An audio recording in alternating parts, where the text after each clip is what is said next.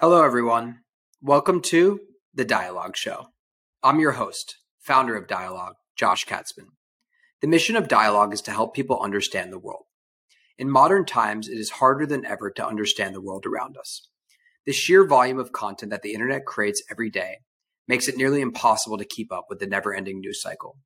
The increasing partisanship of institutions like the news, the government, and big tech makes it hard to know who to trust. Our world is getting more and more complicated every day, and we don't have the tools to properly understand it. That's why we created Dialog. At Dialog, we want to build the tools to help people understand every topic, every news event, every controversy, every statistic, and every opinion. There are two main projects we're working on to achieve our mission. First is the Dialog Show, a weekly debate and discussion show that brings on speakers from opposite sides of the aisle to discuss the week's most important topics. Our second project is an open source platform that uses AI to give people real time, balanced summaries on every topic in the world.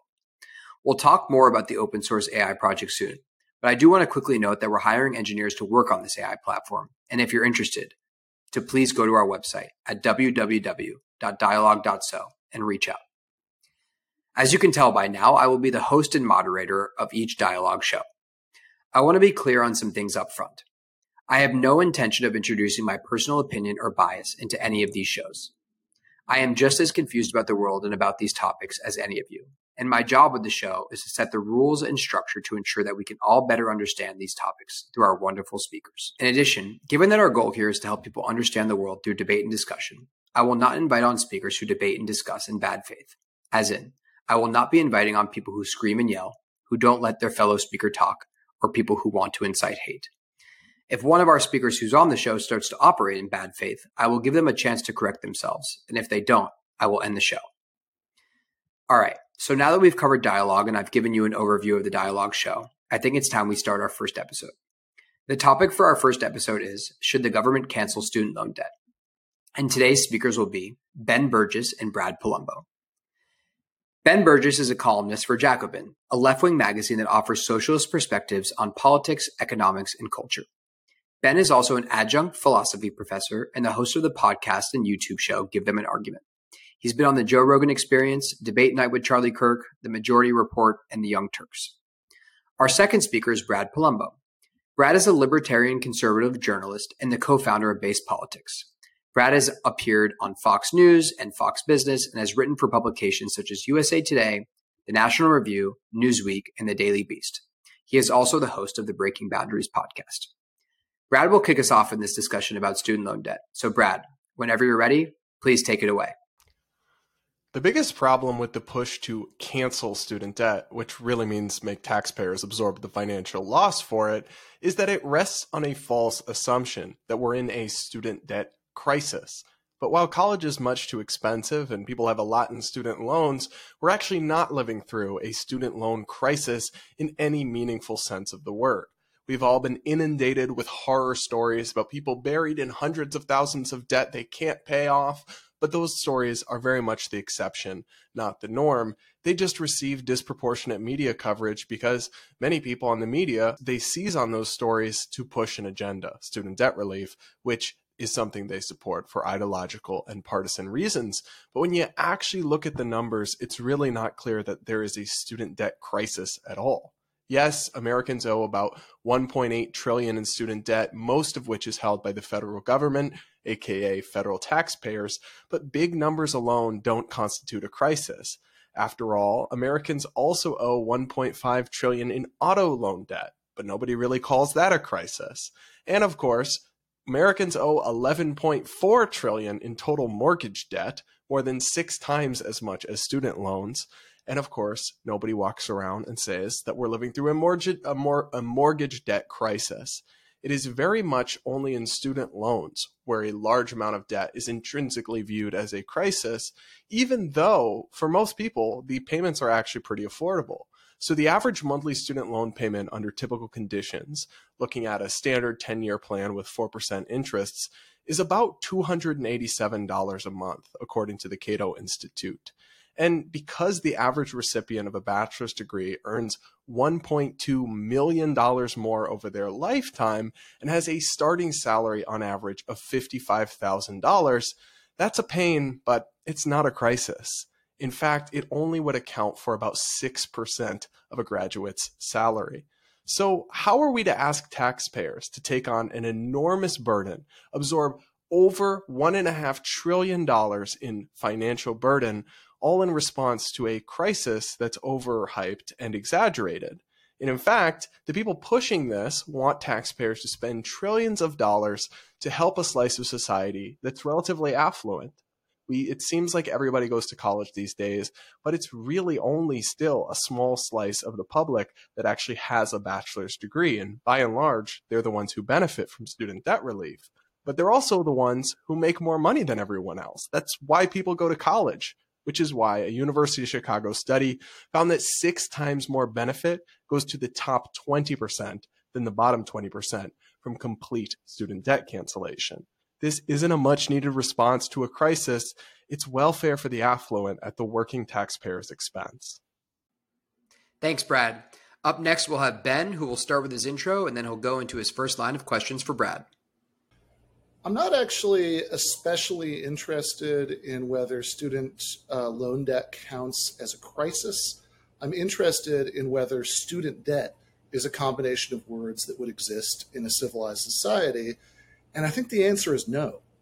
Imagine that we lived in a society where every now and again the high priests uh, read something particularly worrying in goat entrails and thought the gods were displeased, so they arranged uh, human sacrifice on the White House lawn since I'm A, an atheist, and B, not a supporter of the death penalty, I would be against that. But I wouldn't really care whether enough people were being sacrificed on the White House lawn to count as a full blown crisis. If it was one guy every two years, there was absolutely nothing compared to other forms of death by violence, I'd still want the president to issue an executive order and joining the high priests against going onto the White House lawn and doing sacrifices. Now, making people go into debt to pay for a college education is nowhere near as bad as human sacrifice. But the real question is should it be a thing that happens in the first place? If not, and I don't think so, then it's obviously wrong to continue to shake people down for payments. If a mob protection racket extorted payments from shopkeepers and some of them were behind on their payments while others were current, no reasonable person would say that shutting down the protection rackets that no one owed further payments would be unfair to those who'd already paid everything they owed or unfair to people who didn't have shops at all and so weren't affected by this. Um, my view is that public education should be tuition free from preschool to graduate school. No one should be charged for it in the first place, and as such, no one should be hounded for payments for it after the fact right wing critics of even the relatively limited and miserly student debt cancellation attempted by the Biden administration and uh, recently overturned in a pretty astonishing act of conservative judicial activism by the Supreme Court will often describe it as if uh, cancellation were a cash transfer to the beneficiaries of cancellation. But we should note that this is inconsistency with the way they themselves would normally talk about debts owed to the federal government when Republican politicians pass tax cuts, canceling some of what would otherwise be owed by upper income Americans in the future, I never hear conservatives or Republicans describing this money as money that's being paid to those upper income Americans by the federal government, even though, uh, at least on the surface, uh, it seems like the same reasoning would apply. Less money will be coming in that has to be made up for somehow with cuts, with more debt, or by taking it from somewhere else and so it seems to me, if we're going to describe uh, one asking for less money to come in in the future as a transfer to the people that you're not going to ask for the money to come in from, uniform standards would be nice. Now, I think uh, by far the strongest point Brad made is that a minority of Americans go to college. I'm cautiously optimistic that it would be a larger percentage if college were tuition free and no one worried that they'd have to go into debt in the first place to pay for it. Even so, I'd want universal student debt cancellation paired with, for example, universal medical debt cancellation, which could be justified by uh, reasoning that is uh, would be exactly similar, certainly on uh, on my part, uh, which would benefit a far wider swath of the population. And if the concern is that canceling student debt um, means that uh, that people who have more are paying less to the federal government. There is a solution to that, uh, which is called taxes. Uh, you know, if you if your goal is to get people who have more to pay for the federal government, you can just do that directly by raising taxes on an upper income bracket rather than going through this extremely imperfect proxy of student loan debt, where even though most beneficiaries are uh, on the upper end of the income distribution, uh, there's absolutely no guarantee that's always the case. And in fact, the debt lies hardest on those uh, minority of beneficiaries who are not. My question for Brad, though, would be this Does he agree that K 12 education should be tuition free? And if so, what's the difference? And if he thinks it should be tuition free, I would love to have him enter into a little hypothetical for me. Imagine that it wasn't. Would you support cancellation of high school student loan debt if public high schools were not tuition free? And if not, why not? So I want to respond to a couple points and then I'll dive into that specific question. But one, the question of should student debt exist? I would say yes, frankly, it should. I mean, what we're talking about is a degree in education that will earn you a million dollars or more over your lifetime.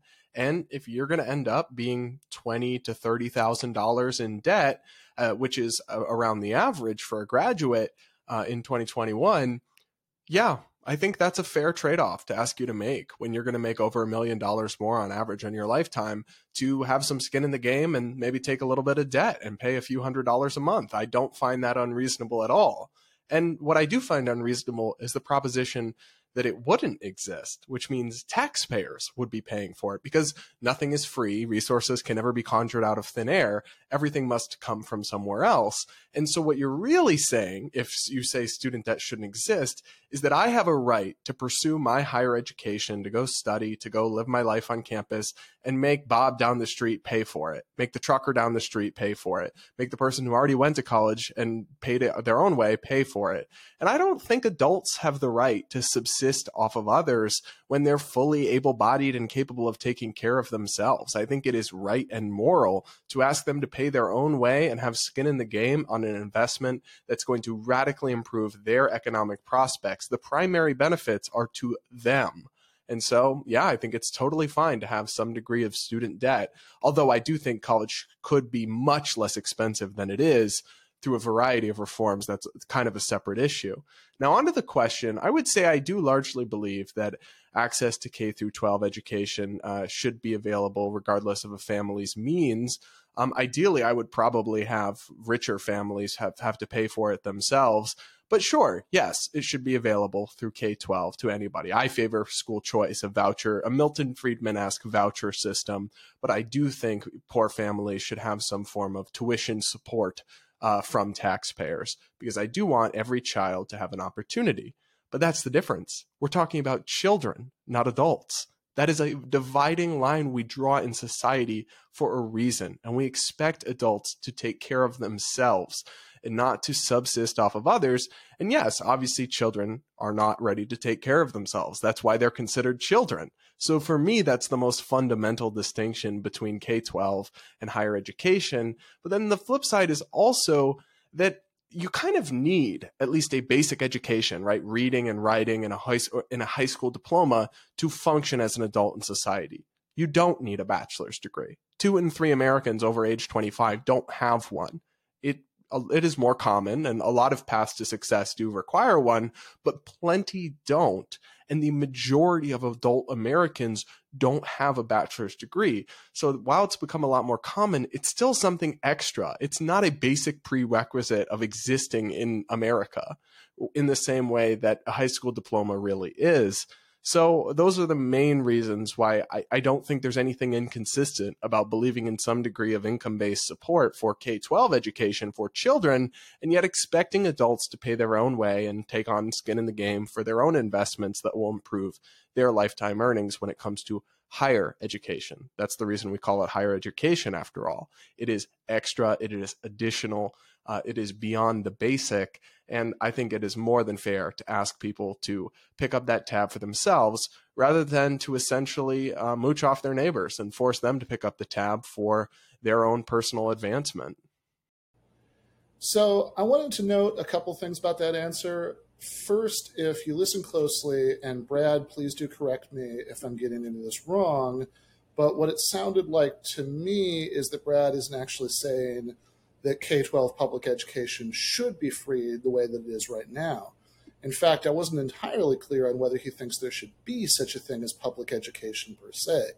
It sounds like he wants either public schools that charge tuition to anyone who can't prove that they can't afford it, um, or uh, or who's above you know a certain uh, income threshold, uh, or maybe that we should only have uh, private schools, but we should uh, have income support in the form of means tested public vouchers for those uh, those private schools.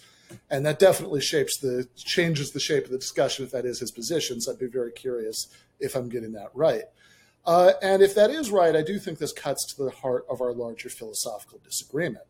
I don't think that adults benefiting from a variety of public services that everybody pays through for through uh, progressive taxation amounts, in his phrase, to adults mooching from their neighbors.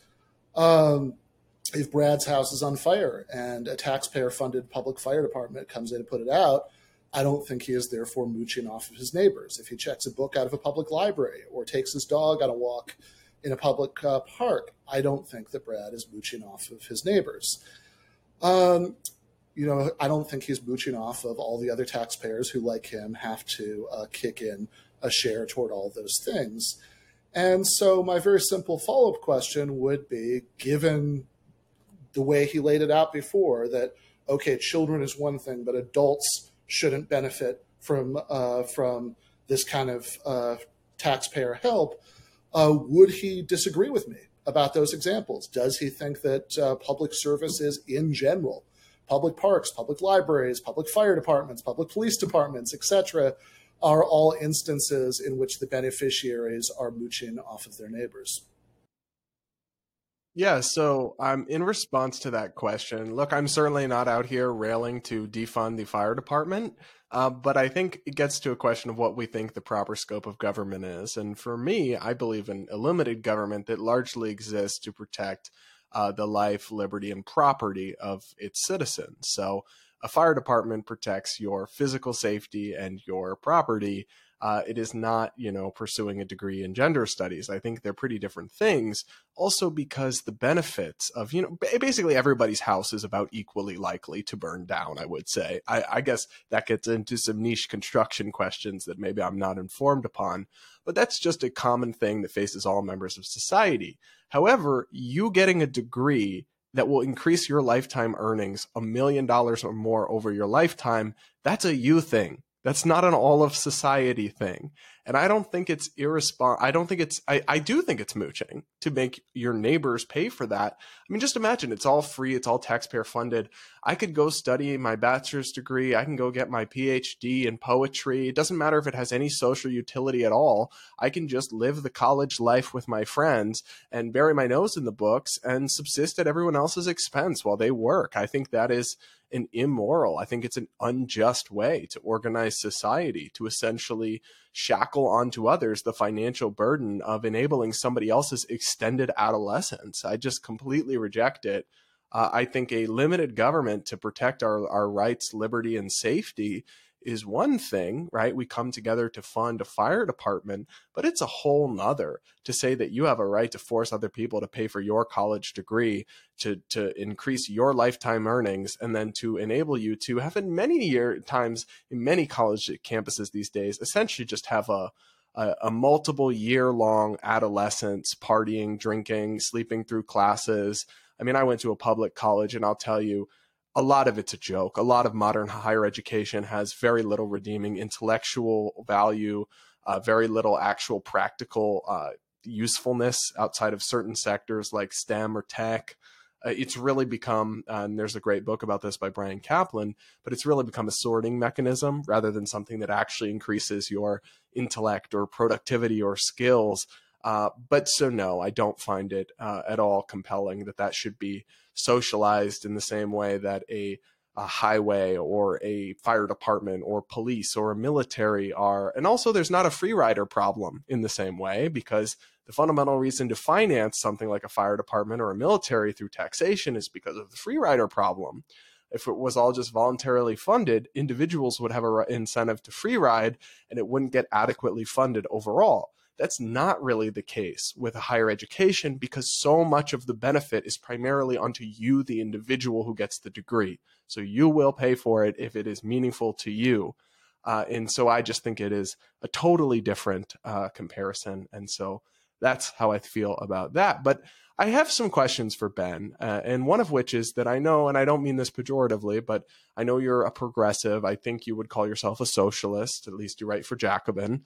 Uh, and so, is it not strange to find yourself in the position where you're advocating a government intervention, a, a government spending redistribution program that basically all people, all serious policy analysts from the Urban Institute to the Brookings Institute to the Cato Institute to the Heritage Foundation to the CBO all agree is regressive. It is not progressive. The benefits primarily flow to the upper slices of income distribution and uh, very small benefits to the poor and working class.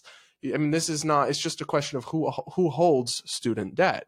Like I said, I can show you the Chicago study that six times more benefit goes to the top 20% of earners than the bottom 20%. But basically, every analysis finds some degree of regressive benefits from this policy, from the Urban Institute, from Brookings, from these center left sources that actually still support it. But my question is this Is it not strange for you to find yourself in the position where, as a progressive, you are advocating for a policy that is objectively regressive in its benefits and outcomes? No, it doesn't bother me for a couple of reasons. First, I think that while true, the point that it disproportionately benefits higher income earners is misleadingly incomplete. People from disadvantaged backgrounds who take out student loan debt are more likely to owe lots of debt much later on than people who come from better off backgrounds.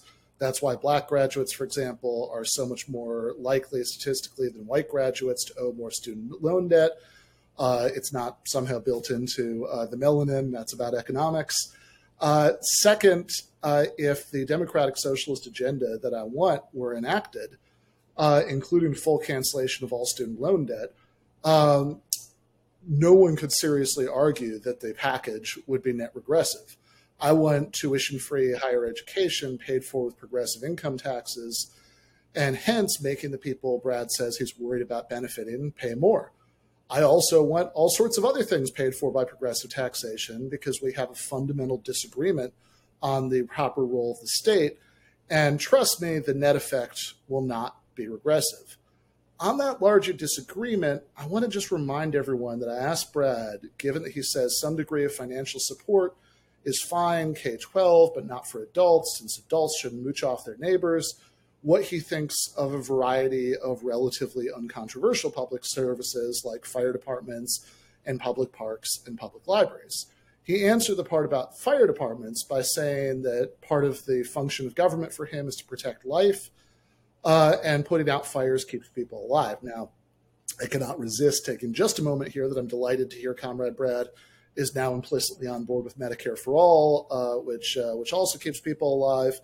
But uh, I'll also note that we never heard about public parks and public libraries, for which there's no protecting life and liberty justification, but which are part of how a reasonable society secures a better, richer life for everyone, which, to my mind, also includes giving everybody who wants to spend the first few years of their adulthood reading and thinking and developing their mind and trying to figure out what to do with their life a chance to do that.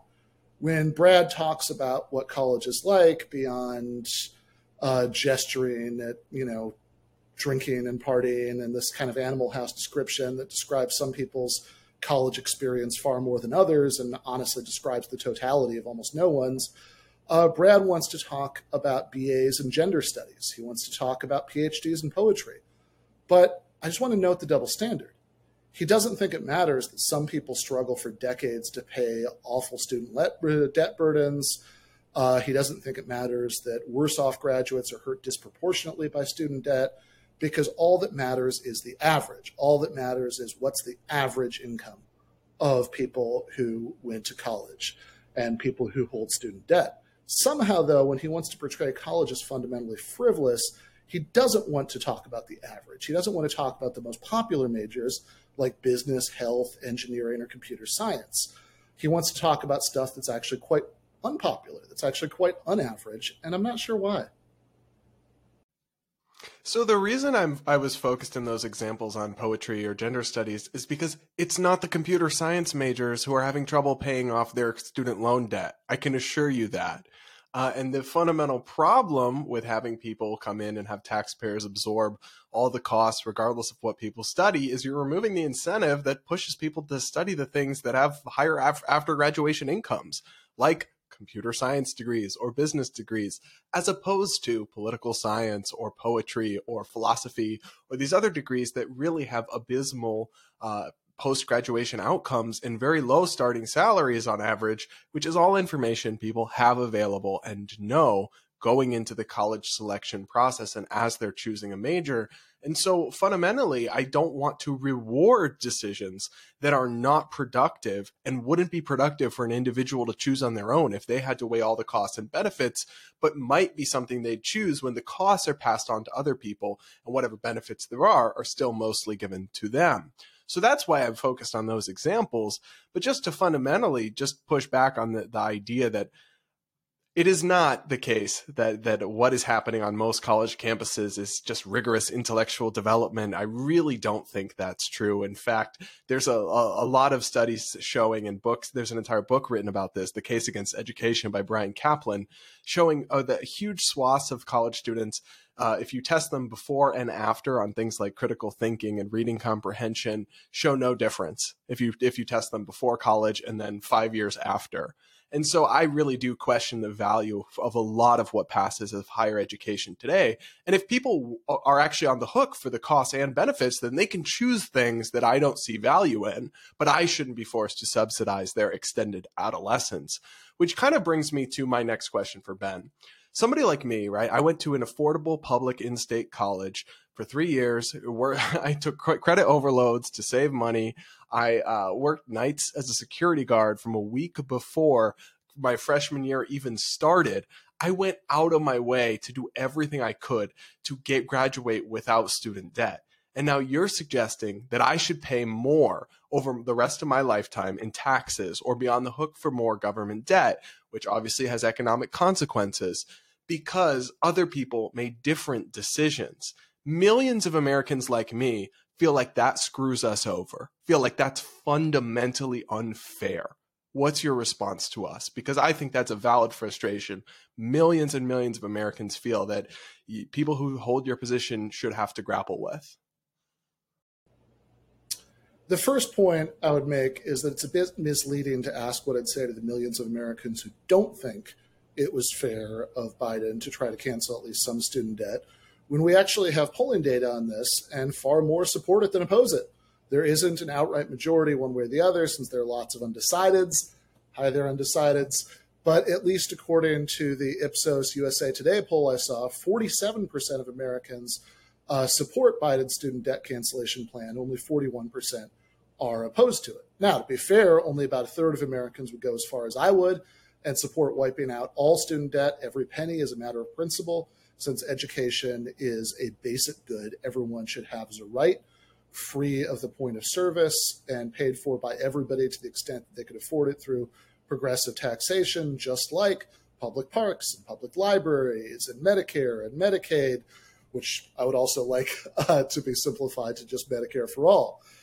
But um, an equally fair question for me to ask back to Brad would be what would he say to the large plurality of Americans who supported the president's plan, who wanted this to happen, who didn't think it was fair to continue to shake people down for student debt payments, and didn't want the Supreme Court to sweep in and impose its political preferences above their political preferences by coming up with this sort of strange Jesuitical justification about uh, what counts as waiving and what counts as uh, adjusting um, in order to uh, stop the president from exercising power that the letter of the law pretty clearly, it seems to me, uh, gives him.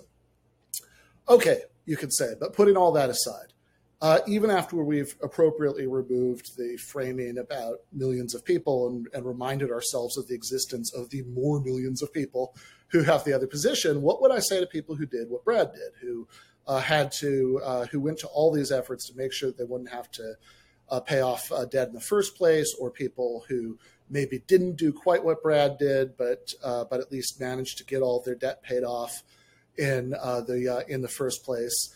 Uh, what I would say is that they never should have had to do that. They never should have had to worry about that.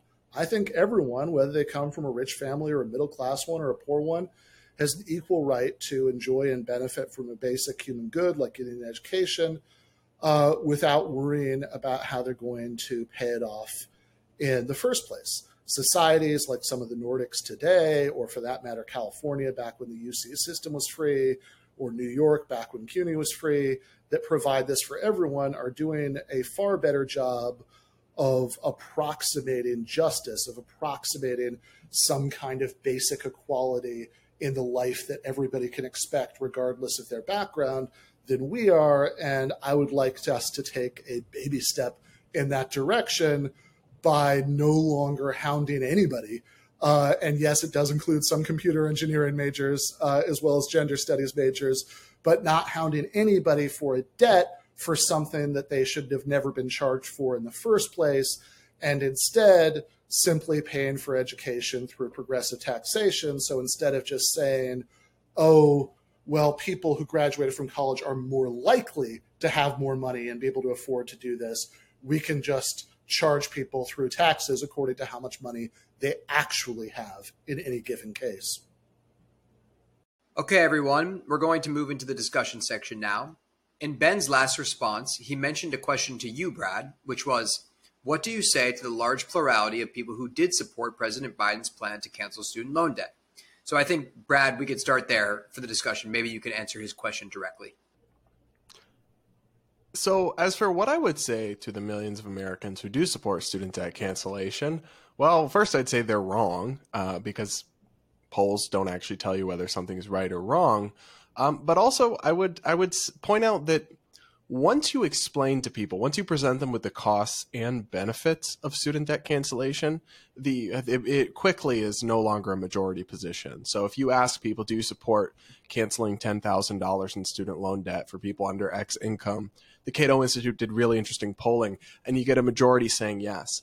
Then you ask them the same question, but say, do you support this if if it means higher taxes? Support plummets do you support this if it means universities will jack up tuition prices in response? Support plummets. Will you support, do you support this if it means that there will be degree inflation and more jobs will require bachelor's degrees? Support plummets. So, like most things, the public policy polling is a lot more complicated. I guess I just say, you know, if you feel entitled to this, I think you should pay your own bills. I think you're an adult. I think uh, that my fundamental principle and belief is that people, adults, should pay their own way in life and pay for the things that are going to, and, and, you know, we can talk about extreme cases of disability or deprivation, but generally speaking, I mean, you're going to make a million dollars more from something. You should pay for it yourself. Yeah. I mean, the reason that I brought up uh, the polling is that you asked me not just what would I say to, to you, right? You know, but to all the millions of people who, said the same thing. And then I think it actually does become relevant that uh, millions more would uh, would say. But there's still millions who disagree with it, even if it's a minority of the polls. That's still millions of Americans. Sure, but not as many millions uh, as who take the contrary position. And I certainly don't uh, find it particularly informative that, like every single other policy that has ever been proposed by anybody, support always goes down when you package the, the uh, question together with the talking points of one side of that policy debate, but not the responses from uh, from people on the other end. I find that extremely uninteresting. What I find much more interesting is uh, what you said about how you think that um, adults uh, should uh, should pay uh, should pay their own way, uh, which you know we established uh, doesn't mean that you think that adults should should just be you know having to pay for private you know fire insurance or private you know private security instead of instead of police departments. Uh, still not totally clear, you know, what it means about stuff like uh, public parks and uh, and public libraries. But I mean, I, I think that the sort of more uh, more general issue is why is it that we should have this extraordinarily limited and anemic conception of what government does? You know, far less than what you know. I think even most uh, mainstream conservatives uh, would, would would say that that it that it should. I mean, like why why is it? What's the you know what's what's the moral? Because government because government is bloated. It's inefficient. It it constantly creeps in its mission and its power. And government it can be oppressive if it grows large. I think that's something progressives would agree with. And I don't want a I don't want a government that uh, controls economy and people's livelihoods. I just that when you separate uh, economic, there's a reason economic freedom and political freedom closely correspond. That's because it's a lot easier to repress people when you control their livelihoods. And so, this expansive vision of government that progressives like yourself support, where it is so heaven, so heavily in control, it's like I acknowledge that private sector actors are motivated by greed and self interest. However, I think government actors are also motivated by greed and self interest, whereas the entire progressive economic philosophy rests on this notion that they're going to act in the public interest. And I think basically every historical example shows that that's not true, that they have their own agenda that they're working to pursue, and that the, uh, the government should be kept incredibly limited because it's not going to work in the interest of the people of the working class. It's going to the spending is going to be lobbied for and go to whoever's got the biggest corporate lobbying budget. It's not going to be the people who rise up and benefit from all this expansions of government power. It never is. Can i so ben can i just ask you let's yeah. be real about taxation. ask, ask, ask oh sure go ahead ask what you'd like, but I do want to I do want to respond to to that. that sure. Point. Why don't you Why don't you do that first? Okay, sure. Yeah. So I think that there's an important equivocation here about uh, about size of uh, of government. That whether we're talking about the size of services uh, provided by government, so in that sense of size, a uh, a means tested uh, government program uh, is smaller than a universal one, or a conception of size in terms of power held by government over people. And I would argue that very often those two actually point in opposite directions. If you have means testing, then uh, you've one increased uh, government bureaucracy because you now are empowering gatekeepers to decide uh, who qualifies for something and who doesn't, and putting uh, putting people at their, their mercy uh, as opposed to if something is like K 12 public education, that you just show up and get it. You have a right to it as a citizen. And I actually do think that in, uh, in places where we do have things like free universal health care or free universal public higher education, uh, you know, like uh, some of the Nordic countries that I mentioned before, I do think that that unambiguously uh, works better for uh, for the uh, for the working class. I'm I'm all in favor of economic freedom, but I, I do think we'd mean fundamentally different things by it. Last so you point, do. Last, last, last, real, real quick point before I throw back to you. Just this, I wanted to say that um, whenever you say uh, people something is charged for at the point of service, uh, it's not uh, it's not provided as a universal right. You're decreasing people's freedom relative to the private employers who boss them around at the workplaces where they spend half their lives because now oh shit, if I piss off my boss and I get fired, now I have to worry about health insurance. Now I have to worry how am I going to pay my kids' college tuition? And those are all strings of power over people that are cut when we make these things universal. So you mentioned the Nordic the Nordic countries. So are you willing to admit then that you want most working and middle class people to pay 50 to 60% taxes? I think that higher taxes uh, can't be uh, can't be discussed in isolation. I think that you have to look at the overall package that you're getting uh, that you're so that's a yes. you want 50 to 60 percent tax rates like I, they have in nordic I, countries I think, a, I think, it's a silly framing to say like what do i think the specific percentage should be? I think i'm asking about the trade-offs the costs I, because think, you can't just have it all by taxing the billionaires. You admit that right? Yes i absolutely agree with that which is why i said that the uh, that the trade-off that i'm interested in is what extra people at any given income level are paying and then what they're getting back in return. I think you know you'll find again that it would be very unpopular in all of those places uh, if you like. There is a reason why even conservative parties in places like Sweden and Denmark and Norway and Finland uh, don't campaign for office on the program. Uh, oh, we're going to privatize uh, healthcare. Uh, we're going to we're going to end tuition-free public college, etc. But don't worry, you'll pay lower taxes because I think most people correctly having experienced that correctly see that that is a really good deal overall. I think it's be just because the Overton window has been radically shifted and those things have been normalized and they become there's an extensive status quo bias. And then uh, the nobody wants to be the one politically to take things away or to be the adult in the room. But I guess I just don't understand why you feel entitled to forcibly confiscate. Because when we're talking about taxation we're ultimately talking about at the point of a gun forcing somebody to turn over their property. How how you feel so entitled to redistribute and seize from people so much of their hard work hard worked hard earned income. I mean we're talking 50 60% tax rates is what is faced in exchange for the services that you want to give to people. But that's not a voluntary bargain. That's that's confiscating people's wealth and giving it to other people at the point of a gun. I just don't understand how you can feel entitled to so much of someone else's property at, through force yeah. So uh, what I would recommend, uh, since I know we're you know coming up to the limit of the time, and I want to keep this answer as brief as possible, is that people read an essay by Matt Bruenig called uh, "Non-Aggression uh, Never Does Any Argumentative Work at Any Time," and the core point that he makes there is that when you use this rhetoric about confiscating stuff, the point of a gun, force, violence this is always a red herring because any distribution of scarce resources, anytime you say person A should get this in person, you know, rather than person B, that's always going to be enforced by some kind of implicit, uh, you know, system of uh, of force. Uh, whether we're talking about a letter from the IRS is one kind of implicit threat of force, a no trespass inside is another kind of threat of force. The force is exactly the same. In fact, when people do have these principles about, oh, confiscation is bad, force is bad, whatever, they'll always say, well, confiscation of legitimate property, but the legitimate is always where 100% of the action is, because the question is always, what distribution of uh, property is legitimate? And that's always a question about broader principles about justice. All right. Thank you both for a great discussion here. As we wrap up, I'll now pass it to Brad, who will share his last word first. And then, Ben, you're up second.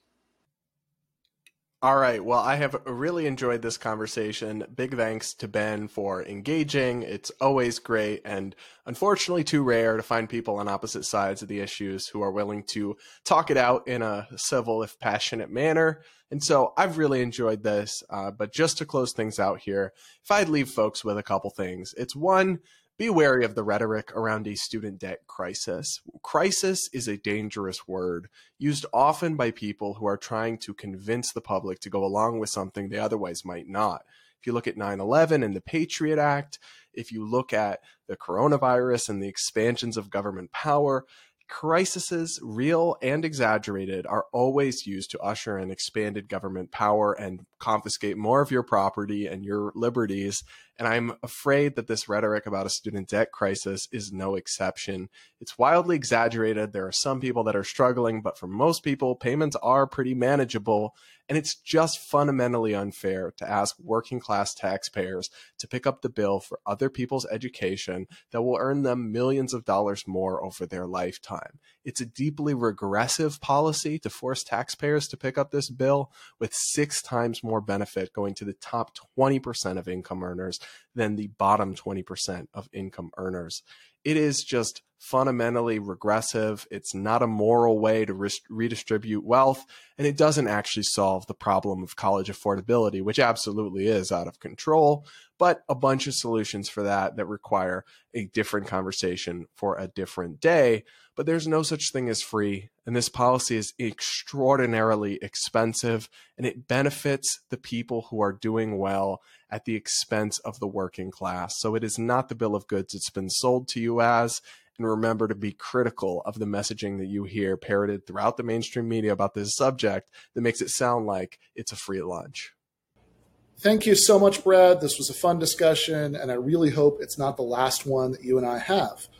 Uh, the fundamental point that I want to close by circling and underlining is just this I don't want a society where, for some people, there's never the slightest question about whether uh, they should go to college if they want to, uh, there's never the slightest question about whether they can have this period in their lives of learning, of exploration, of figuring things out. Um, and for others, it's a massively fraught decision. Do I want to go have to go into debt? Is there a way to avoid it? Uh, will I be able to afford it? What happens if I chase some trend and what major is linked to lots of jobs that have been coming available in the last few years, but then I'm caught flat footed as has happened again and again and again in the past when the economy changes and the jobs change and my degree becomes worthless. Maybe I should just go straight into the workforce. Maybe that's the sensible thing to do. And even though I only have one life to live and I'm never going to get this chance again, I should just do the sensible thing. That's a fundamentally unfair way for society to be structured in a way that's captured by for example, the veil of ignorance thought experiment from the political philosopher John Rawls. Um, he asked people to imagine what society they would design if they didn't know, for example, whether they were going to be born in a high income family where paying college tuition would be no problem, uh, or in a family where they had to worry about all of these things. Uh, if you don't know what kind of family background you're born into, uh, would you want some people to have to go into debt? They'd have years of anxiety about paying off, even if everything went ideally well. Or would you want it to be paid for the same way we pay for K 12 public schools, for fire departments, for parks, for libraries, um, for healthcare in many countries? And if I had my way in this one, is a basic universal good paid for by everyone through universal taxation. I agree that it's bad for policies to shift debt burdens to the federal government in regressive ways. That's why I don't support stopping at student debt cancellation. I support packaging it together with student with tuition free public education, uh, public higher education, and healthcare, and any number of other programs. And for anyone who's watching, whose big concern is that the end result of this will be that higher income people will not end up paying more, trust me, you don't need to worry about that. Thanks to everyone who tuned in for the first episode of the Dialog Show, and big thank you again to Ben Burgis and Brad Polumbo. We'll be back soon with episode two, and as mentioned at the beginning of the show, if you too care about helping people understand the world and you want to get involved with Dialog, please head to www.dialog.so and connect with our team. Thanks.